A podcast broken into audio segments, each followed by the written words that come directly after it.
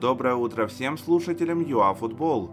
Дайджест самых главных новостей за воскресенье, 24 мая, уже в ваших колонках и наушниках, все в одном месте и в аудиоформате.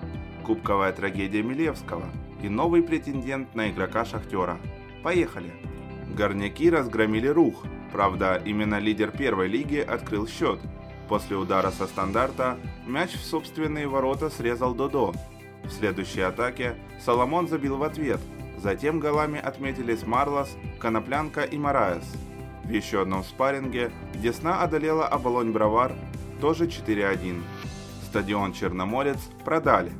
По информации Тото Таке, фонд гарантирования вкладов физических лиц, к которому перешла арена из-за банкротства Имексбанка, продал ее американской компании за 189 миллионов гривен – в то же время новым владельцем одесситов может стать олигарх Вадим Новинский.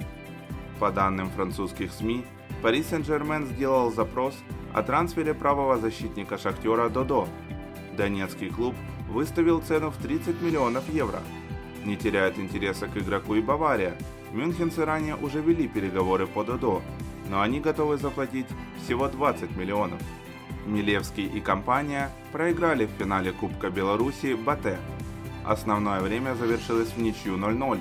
На 105-й минуте Артема заменили из-за травмы. Дело шло к пенальти, но на 120 плюс первой минуте Батэ забил победный гол. Весь матч отыграл Найок. Евгений Хачериди вернулся на скамейку запасных. Лейпциг после трех ничьих подряд оторвался на Майнце. Быки победили 5-0, Хэт-трик оформил Вернер, сократив отставание от Левандовски в гонке бомбардиров.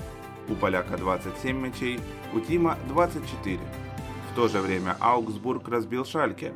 Кёльн ушел от поражения в игре с Фортуной. Это были все актуальные новости за воскресенье, 24 мая. Оставайтесь в курсе трендов спорта номер один вместе с ЮАФутбол. И будьте здоровы!